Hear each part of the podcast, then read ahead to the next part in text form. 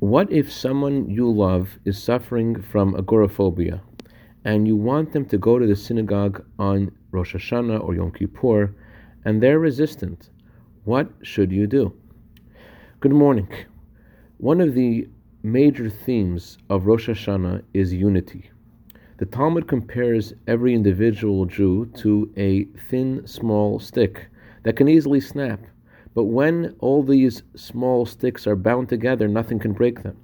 And the Talmud says that when God was searching for a vessel for blessing for the Jewish people, he could not find anything better than peace.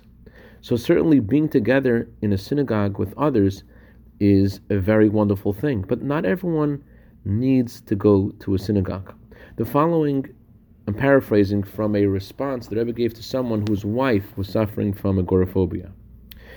First of all, you should relate to her condition in an easy way, which means realize that there are many people that suffer from this condition and yet they live peacefully and tranquilly. When she needs to enter an auditorium to a shul on Yom Kippur or something like that, if she is easily able to do this, then she should. But if not, she should not fight with herself and she should not, she should not force herself at all. Instead, she should pray at home while the community is praying. Don't make a big deal about this.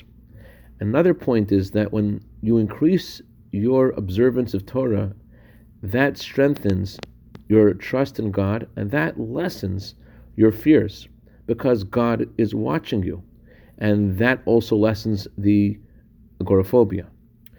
I'd like to dedicate our minute of Torah today to Shneir Zalman Kamish in honor of his birthday today. May you have a year of bracha v'atzlacha b'gashmius v'ruchnius. Have a wonderful day.